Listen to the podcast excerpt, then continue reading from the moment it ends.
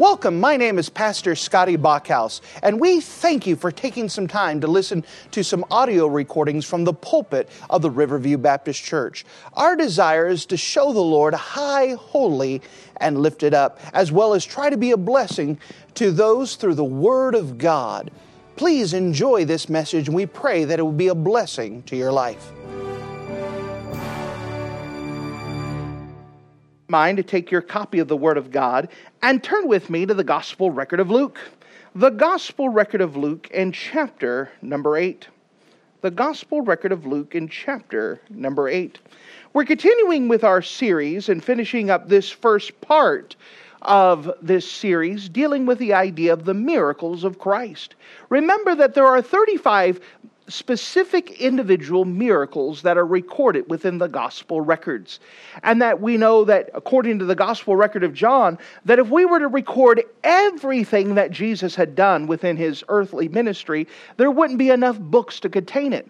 That means that God had specifically chosen to list these 35 miracles and that each of them are here to teach us something, to teach us more about the Lord, teach us how God works, to teach us a little bit more about what God is doing with the idea of miracles. Remember that miracles are never done for the purpose of satisfying curiosity, they're never done for the purpose of just making us feel better, but they're always done for the purpose of promoting who the Lord is.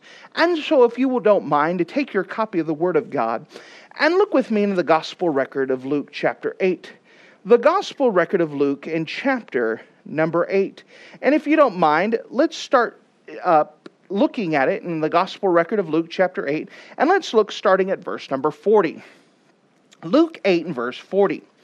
And it came to pass that when Jesus was returned, the people gladly received him, for they were all waiting for him.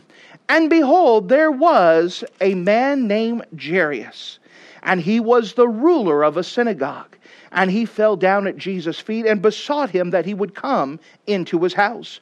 For he had only one daughter, about twelve years of age, and she lay a dying. And as he went, the people thronged him. And a woman having an issue of blood twelve years, which had spent all of her living upon physicians, neither could be healed of any came behind him and touched the border of his garment, and immediately her issue of blood staunched. And Jesus said, Who touched me? When all denied, Peter and they that were with him said, Master, the multitude throng thee and press thee. And sayest thou, Who touched me? And Jesus said, Someone hath touched me, for I perceive that virtue was gone out of me. And when the woman had saw that she was not hid, she came trembling and fell down before him. She declared unto him before all the people for what cause she had touched him, and how she was immediate, healed immediately. And he said unto her, Daughter, be of good comfort. Thy faith hath made thee whole. Go in peace. While he yet spake, there cometh one out of the ruler of the synagogue's house, saying to him, Thy daughter is dead, trouble not the master. But when Jesus heard it, he answered him, saying, Fear not, believe only, and she shall be made whole. And when he had come into the house, he suffered no man to go in save Peter and James and John, and the father and the mother of the maiden. And all wept and bewailed her. But he said, Weep not. She is not dead, but sleepeth. And they laughed him to scorn, knowing she was dead. And he put them all out and took her by the hand and called, saying, Maid, arise. And her spirit came again, and she arose straightway, and he commanded to give her meat. And her parents were astonished, and he charged them that they should tell no man what was done.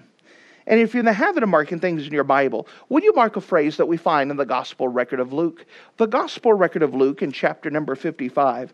And notice at the beginning of verse 55, it says, And her spirit came again and her spirit came again.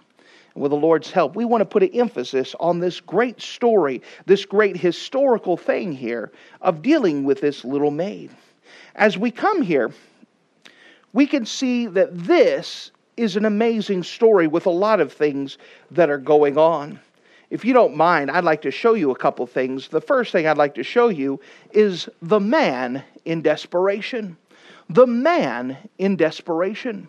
So we could see that Jesus has come back into the, uh, the shores of Gadarenes, and this time, uh, uh, when we the last time Jesus had left the shores of Gadarenes, they chased him away because they saw the maniac of Gadara and they saw how when Jesus dealt with him, he was sitting at his feet, clothed in his right mind, and they, out of fear, chased Jesus outside of their coast. Well, this time when Jesus came back, because of the testimony of this man, and they were able to look and see, look, he is different. It wasn't just a, a day change or a time that he was doing. He's different now. Now everyone thronged him. So as Jesus is getting off the boat, the whole crowd is there. Everyone wants to talk to Jesus. Everyone has a need. And in the midst of this, you have a man by the name of Jairus. Notice, if you don't mind, as we see this in verse number 40. And it came to pass that when Jesus returned, the people gladly received him, for they were all waiting for him. And behold, there came a man named Jairus, and he was a ruler of the synagogue. And he fell down at Jesus' feet and besought him that he would come into his house. For he had only one daughter about 12 years of age, and she lay a dying. But as he went, the people thronged him. So here's this man in desperation. He knows that his 12 year old daughter, his only daughter, She's dying. She is currently in the process of dying. In fact, we'll watch in this story how close was she to death? She actually died before Jesus got there. And so this man, Jairus, realizes that his daughter has just moments to live. Just moments to live. And he's desperate. I have to get to Jesus. I heard that Jesus is able to heal. We talked to this maniac of Gadara. This guy is clothed in his right mind, and he said it was because he had an encounter with Jesus. If I could just get Jesus to my daughter, my daughter will shall live. And so, can you imagine that the daughter doesn't have days, it doesn't have weeks, doesn't have years. She has moments before her death. And so her father goes out. The whole uh, town is in an uproar saying, Jesus is here, Jesus is here. And so this man takes off and meets Jesus outside the shore. He falls down at his feet and he begins to beg Jesus. Now, an interesting thing is that he was the ruler of a synagogue. He was someone who was in charge of a Jewish teaching center. So this is someone who knew the Old Testament, and many people of the synagogue had begun to reject Jesus. But him, he's desperate. If Jesus can help, I'll be glad for him. I'll be glad to allow Jesus to, to do whatever he needs to do if he'll just heal my daughter. And so he comes and begins to drag Jesus. If you could imagine having a big uh, day, a Black Friday sale, or like yesterday, a leap day sale on a Saturday, and everyone decided they were going to be out and about, and everyone's there. Everyone wanted to see Jesus. And here's Jairus grabbing the hand of Jesus and, Come on, come on. But it says that the, the crowd, they thronged him. This word throng is a very visual word. It carries the idea that everyone's in the way, pushing against him, and everyone's trying to touch him. Everyone's in the way. So it's not like Jairus can clear a path. It's not like an idea that the people are parting in front of Jesus and it's just busy. Everyone's trying to touch Jesus, and he, Jairus has to fight against the crowd. So imagine, if you don't mind, let's put ourselves in Jairus' spot. Let's put him in his perspective for this story. Here is a man who knows his daughter has moments to live. There is no time to waste. If he is late bringing Jesus there, she's going to die. And all of these people are in the way. That's how he saw those people. They're in the way. Have you ever had people in your way? Have you ever been so impatient that no matter what, you just see people that's in the way? It's all you see them. They're bothering you. You know, think about this. There are people in this crowd who needed Jesus too. There are some people that needed to know what Jesus can do. They needed to hear his message. But Jairus didn't care about any one of them. Here was a desperate man who saw his need, and it was something personal to him. His daughter was dying, and all of these people are in the way. Can you imagine how frustrated he was? Could you imagine how upset he was? Get out of my way. He probably was not using nice words. Please, will you move? Get out of my way. I need to get Jesus. Stop touching him. Could you imagine a desperate father upset, not caring about anyone else? Just had one thing in mind I've got to get Jesus there. I've got to do it. We have to realize that there are many times in our life that God will allow us to get desperate. What do I mean by this? Oftentimes, people have a take it or leave it religion. And if it's a take it or leave it religion, they'll leave it every time. As soon as it becomes inconvenient, they, they'll stop. So, you know, I think it's a good idea to go church, but you let something happen, and guess what? You're not going to be in church. Hey, you know what? I think it's important to read my Bible. Eh, but I got too busy today, and it's no big deal. I didn't miss it. And so, that's how most people treat the things of the Lord. It's a take it or leave it. But when you get desperate and you realize that Jesus is your only way, your only answer, it changes how you treat things. It changes how you see things. It is no longer a take it or leave it. It's no longer a thing where, well, Jesus, if he gets to my house, that's nice. If not, you know, no big deal. It was a big deal to him. At this moment, having Jesus in his home was the most important thing that could happen to him. It wasn't a take it or leave it thing. It wasn't, this thing is a nice thing to do. It was, Jesus needs to get there or else. As long as we have it a take it or leave it, we usually leave it. But when there's no way out, no way to deal with it except for God intervening, intervening, intervening, that's when we get desperate. God has to do this. I can't do it myself. I can't fix it. I have to have Jesus. So here's a desperate man realizing he has to get in the way. Then, as we read this account, can you imagine this desperate man? He's already pushing against the crowd. We come to this second thing, this miraculous interruption. So, Jairus doesn't care about anyone else. That's established. Everyone else is in his way. He's trying to pull Jesus. The crowd is pushing against Jesus. Jairus, you could almost imagine if he had a stick, he'd just be whacking people. I mean, wouldn't you if you're trying to get Jesus to your home? And he's grabbing Jesus. Come on, come on. And then all of a sudden, he feels Jesus stiffen up. What are you doing? Don't stop. Come on. And Jesus turns around and says, Who touched me? Do you think Jairus wanted Jesus to stop at the moment? Absolutely not. What are you doing? Don't care. Leave her alone. Just go. No, come on. And Jesus turns around and says, Who touched me? And the disciples are saying, What do you mean, who touched you? Everybody's touching you.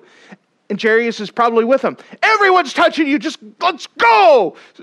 No, no, no. Who touched me? I'm not leaving until someone admits it. Come on, somebody. There's silence for a while. Jairus is frustrated. Come on. It's kind of like at the end of a business meeting when the boss says, Does anybody have any questions? And the one guy raises his hand. And he's like, Shut up. Stop it. Don't. We're no more. We want to go home. Jairus is not wanting or caring about this girl. He does not care about this woman, who, by the way, is desperate herself. You see, Jairus is only looking at his own need right now. You understand that this is a great miracle that happened. Here's a woman who had an issue of blood, had been bleeding for 12 years nonstop. And she came to Jesus in desperation and just said, If I could touch the hem of his garment. According to the book of Numbers, it describes the type of uh, teacher's uniform. Um, by the way, Jesus' clothes was so important, it's actually mentioned in prophecy a couple times before the actual event, and then an emphasis on that there was something different about the clothes that he wore. That what he wore was an outfit that would picture him and identify him as a rabbi, a teacher. It would be equivalent to someone wearing a suit or something to identify themselves. uh, and so it, it, would have these tassels on them on the hem of the garment that would have a blue thread in the midst of it. And here's this lady. All she's doing is she's trying not to touch the garment itself. If I could touch just the hem, if I could just touch a tassel and she grabs and touches the tassel. That's it. And Jesus stops the procession. Who touched me? Who touched me? Jairus is upset. Who cares? Just fine, let her go. And he spends time to talk to the lady. He's interacting with her and says, Why do you touch me? And she begins to tell the story. Now, it's summarized here, but could you imagine the lady all nervous and, uh, Well, I'm sorry that I touched you, but for 12 years and she would tell the story about how she went to the dent, uh, doctors and went to this doctor and all this stuff. Do you think Jairus really cares about the story? Shut up! Just go! Come on, you're healed. Go, go, go! He's patiently, come on, come on. Can you imagine Jairus behind here? Everyone else is watching this crowd and this lady tell the story about how she's healed. Jairus doesn't care. She's in the way. But you understand that God had ordered this stop? The Bible says in the book of Psalms that the steps of a good man are ordered by the Lord. May I also intervene that the stops of a good man are ordered by the Lord?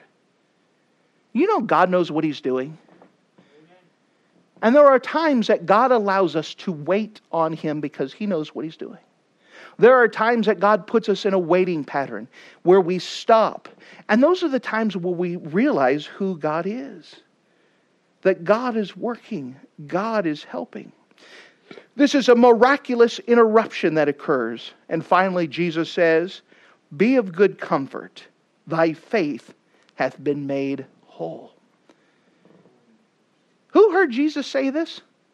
Jairus did.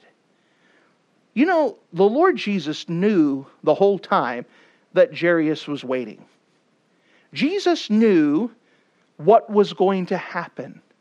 May I also say that Jesus is never late, he is always on time. Let's prove that.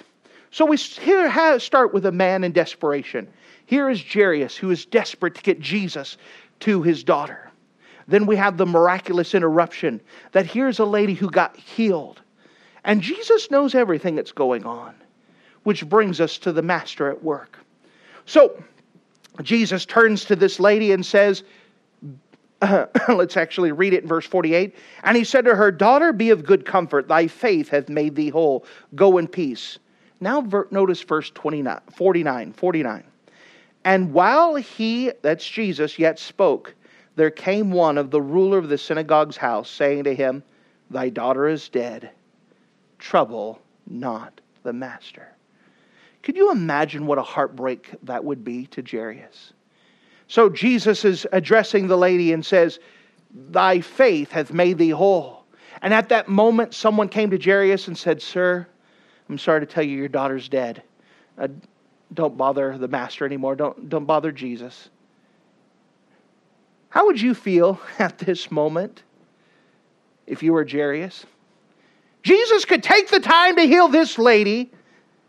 We couldn't make it to my daughter. If it wasn't for this crowd, if it wasn't for this lady, if it wasn't for this interruption, it would have been fine. My daughter would have been fine. Wouldn't you feel that way too? Wouldn't you be heartbroken too? All of these things got in the way. And you see, everything was trying to work on Jairus' timetable. But God doesn't work on Jairus' timetable. In fact, God has something better planned. Better, He allowed my daughter to die. God knows what He's doing. Notice, if you don't mind, what happens.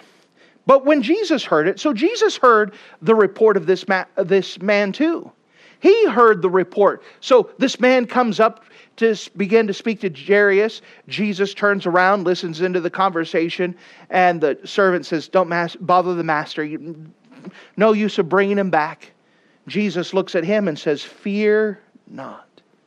Do you think Jairus was full of fear right now? The worst thing that ever could happen to him just did. His daughter died. What am I going to do? How am I going to live? This little girl was my life. She's gone. Fear not, but notice what he said now believe only, and she shall be whole, made whole. What are you talking about? She is dead. There's nothing left to believe in. She is dead. I mean, I believe that you can come and heal her, but she's dead. That's pretty final. You want me to believe still? Can you imagine what Jesus is asking him? He's asking him to believe when it was hard to believe. He was asking him to believe when it was impossible to believe. And then he said, Thou sh- she shall be made whole. Wouldn't that be a puzzling statement?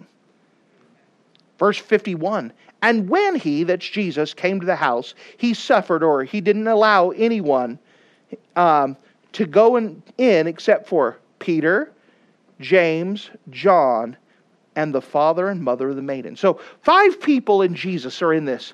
He says, Everyone else stay outside. We don't need a crowd for this. Hey, you boys, James, Peter, J- uh, John, come, let's go. And he grabs the father and mother, and they go to the bedside of this young maid. What's the reaction when they get there? In verse 52, and all wept. And all wept. I don't know how much experience that you have to see dead bodies, but to see the dead is a disturbing thought. To see a child dead is a, a type of place where it fractures the mind. And here it says that all wept. Of course, we could expect the mother and father. Could you imagine there? The father has his hand over his wife. She's got a uh, handkerchief on her face and just weeping. The father tears down his eyes. He's lost his strength. He was a leader, but now he's broken and he's crying. But they're not the only ones. Here's Peter looking at this girl, already looking gray and ashen as the life has gone out of her. The blood has stopped pumping, and looking at this beautiful girl who's dead. Peter's crying. James is crying. John is crying. And they're just weeping, looking at the sight of this dead girl. If you can imagine here, time's passing. Jesus is allowing time to pass, allowing to sink in the reality that this girl is dead. And their weeping turned to bewailing. This idea of bewailing is the uncontrollable mourning the idea that it is uncontrollable sobs now. It's not just silent crying, it's the crying of blaming God and blaming the situation and why. Again, I don't know if you've ever seen somebody in such distress, but it is a very hard thing to do because what do you say? What do you do to someone who is in such mourning?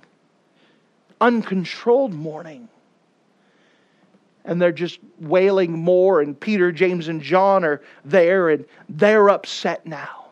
This isn't a very pleasant scene, and Jesus is observing them and watching their reactions here. What are their reactions saying? It's a reaction of faithlessness. Didn't Jesus just say that your daughter will be whole? Did he not say, Fear not? Did he not say, Believe only? and yet they have no belief left. They're looking at the reality of this dead girl and feel the hopelessness. But you understand that there's a God who's able to work even in the impossible situations. If you were to do anything else, you go to a medical examiner, bring him in here and say, hey, Can this girl live? He'll say, No, she's gone. You could bring in the local physician. Is there anything I could do? No. You could even bring in the local preacher. Is there anything we could do? There's nothing to do. But Jesus is able to work in the impossible. So notice as he they're weeping and bewailing in verse 52, but he said, "Weep not. She is not dead, but sleepeth." So, in the midst of this weeping and wailing and they're crying, Jesus says, Hey, weep not. It's all right. She's not dead, but she sleepeth.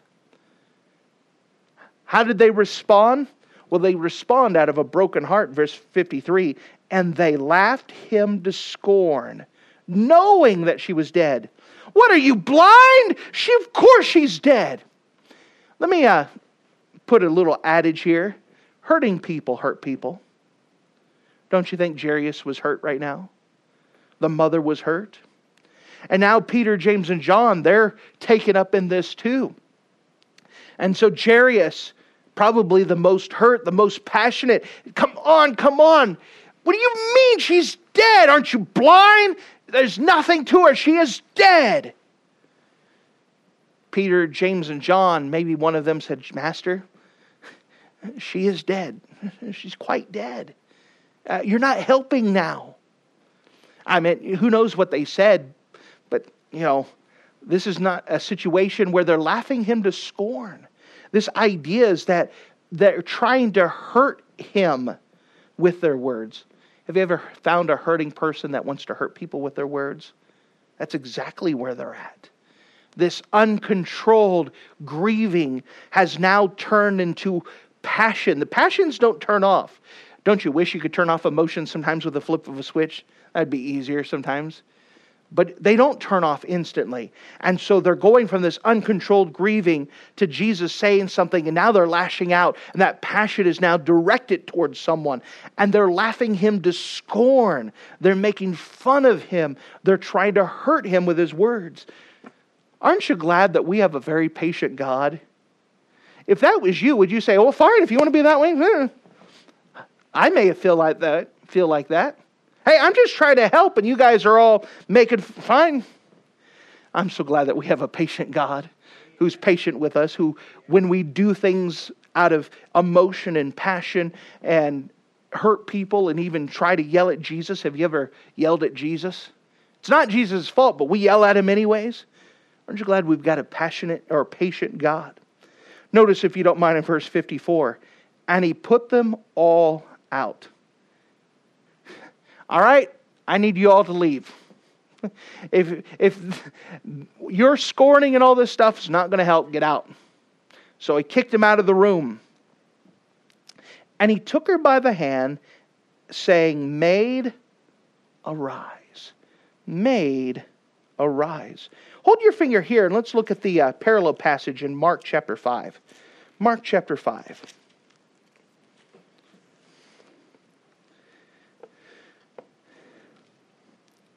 This is a parallel story dealing with the idea. And notice with me in Mark chapter 5 and verse 51 as he takes the damsel by the hand. Uh, Mark chapter 5, verse 41. And he took the damsel by the hand and say unto her, Tamatha cumi, which is being interpreted, Damsel, I say unto thee, arise. This talametha cumi carries the idea here of little lamb, my precious lamb he says, This damsel, I say unto thee, arise. So, my precious lamb, I care for you. You're something special to me.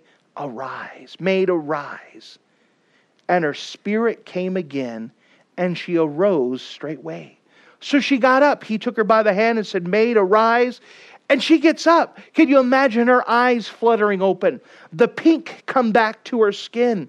Uh, she's no longer gray and ashen. The blood begins to flow. She begins to look around and, and start saying, uh, What's going on? Could you imagine this? Now, not only has she risen from the dead, but she's also healed. How do we know she's healed?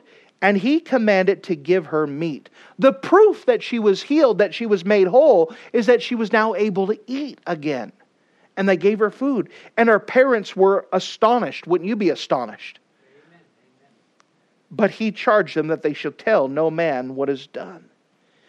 He said, Get up. Immediately she was made whole, ready to run and play. She was full of life again. What we see here is that Jairus received a bigger miracle. You say, what do I mean by this? What's a big, bigger miracle? To heal someone from sickness or to have them raised from the dead? Jairus was able to see the biggest miracle. He was able to know without a doubt this is the Christ who is, has power over life and death. And he raised them from the dead. Now, may I also read this last part here where he says that he charged them that they should tell no man what is done. Why would you think he would do that? I mean, this is a proof that Jesus is God. Well, this is more of a practical reason because as soon as they, people started realizing that Jesus is raising from the people from the grave, they'll start digging up caskets and start lining up for him. He was already working day and night healing the sick. This was a practical idea here. Now he had Peter, James, and John as as um, as proof, as witnesses, and so we could tell this story later and there's people there. But we don't need everyone digging up their grand grandma who's been dead for a hundred years and say, I really miss grandma, can you heal her? That's not what Jesus was there to do. So this is a practical idea. But here is Jairus, who in the midst of his grieving, in the midst of it, saw Jesus work the impossible. Healing the girl from the dead was believable. It was something that Jesus had done before, and so you could have faith. Sure, Jesus can do that. But he got to watch Jesus do the impossible, the unbelievable, because that's what our God can do. How did he get to the place where he was able to do the unbelievable? Divine interventions, a divine interruption. That there was an interruption God doesn't work on our time schedule. He knows what's best. Was the best thing for Jairus to have this interruption? Absolutely. He may not have felt like it at the time, but God knows what He's doing. We have to remember this within our own life that there may be some things that you're praying for. There may be some things you could say, I know this is God's will for my life. I know it's God's will for me to have or to see. But then God brings in these divine interventions. Does it mean that God has forgotten you or that God's got too busy? But God knows what He's doing, and His timing is always perfect. Can you trust God not only to give you the next step, but to give you the next stop? Can you trust God when He says, stop and wait here? Can you trust God when He puts something in your path and you say, I'm trying to get over there. Why are you in my way? You know, it is amazing, as we see in this story here. One of the true tests of what we're tr- believing in, if we're truly trusting in God, is how we deal with roadblocks, how we deal with things that get in our way. I don't know about you, but I'm not a very patient guy. Meaning that if I see more than three people in the McDonald's line, I'm going to a different McDonald's. I'm going so I just nope. I, that's just me. And I'm not bragging, I'm saying that's probably a flaw. But how do you respond when something gets in your way? Do you respond by faith? Can you say, God knows what He's doing? This may not be what I have chosen, but I can trust that God chose for me and He knows what's best. You see, Jesus is trying to, even in this time, is telling Jairus to believe only. Be of good comfort. Fear not. Believe only. Can you believe when it's hard to believe? Do you trust God enough that He knows what He's doing? That even in these interruptions, that you can still say that God is good and that God is right? Maybe you have a child that needs to be made whole. You know that they're not where they're supposed to be. And you know that God's will, you know that God wants them to be right. And yet it looks like things get worse and worse and worse for them. Can you still believe? Can you still trust God? The reason why I mention that is because I've actually heard some people say that if God doesn't answer your prayer and get them saved, then it must be not God's will for them to get saved and stop praying for them. You know how hopeless that thought is? We should always have hope. It doesn't matter how far gone our loved ones are, we can expect that God can still revive them, that God can still do a work. We can trust Him. Maybe it's an idea of a financial thing that you look at your checkbook and say, I think I could barely stretch this if it works out. And if I could get here, and then all of a sudden a big interruption hits, and you go, ah! It knocked everything off. Can you trust Him? Can you trust Him? Maybe you have a big plan and you say, I know where God wants me. He wants me other side. And then that storm hits and you go, I don't know how we're going to survive this. Can you trust Him? Can you trust Him? You see, those times of waiting, God puts in there to help us to learn to believe in Him when it doesn't look like it's going to work out. Can you trust Him? Can you trust Him? We have the God of the impossible. Can you trust him? Can you trust him? Thank you for listening to this audio message. This is Pastor Scotty Bachhaus, and I encourage you to take this information that you just received and make a specific decision to follow after the Lord. If you don't know Jesus Christ as your Savior, let me beg you to take the time to receive Jesus Christ for the forgiveness of your sins. If you are saved, I encourage you to make a decision in your life to help you get closer with the Lord. If there's anything specific we can do to be a blessing or to pray for you, we encourage you. Look us up on the internet at riverviewbc.com. Once again, that's riverviewbc.com. Or if you would prefer to call us, you could give us a call at area code 920 530 6308. Once again, that number is 920 530 6308. If there's anything we can do to be a blessing or an encouragement to you, please let us know. We would love to make ourselves available. Thank you.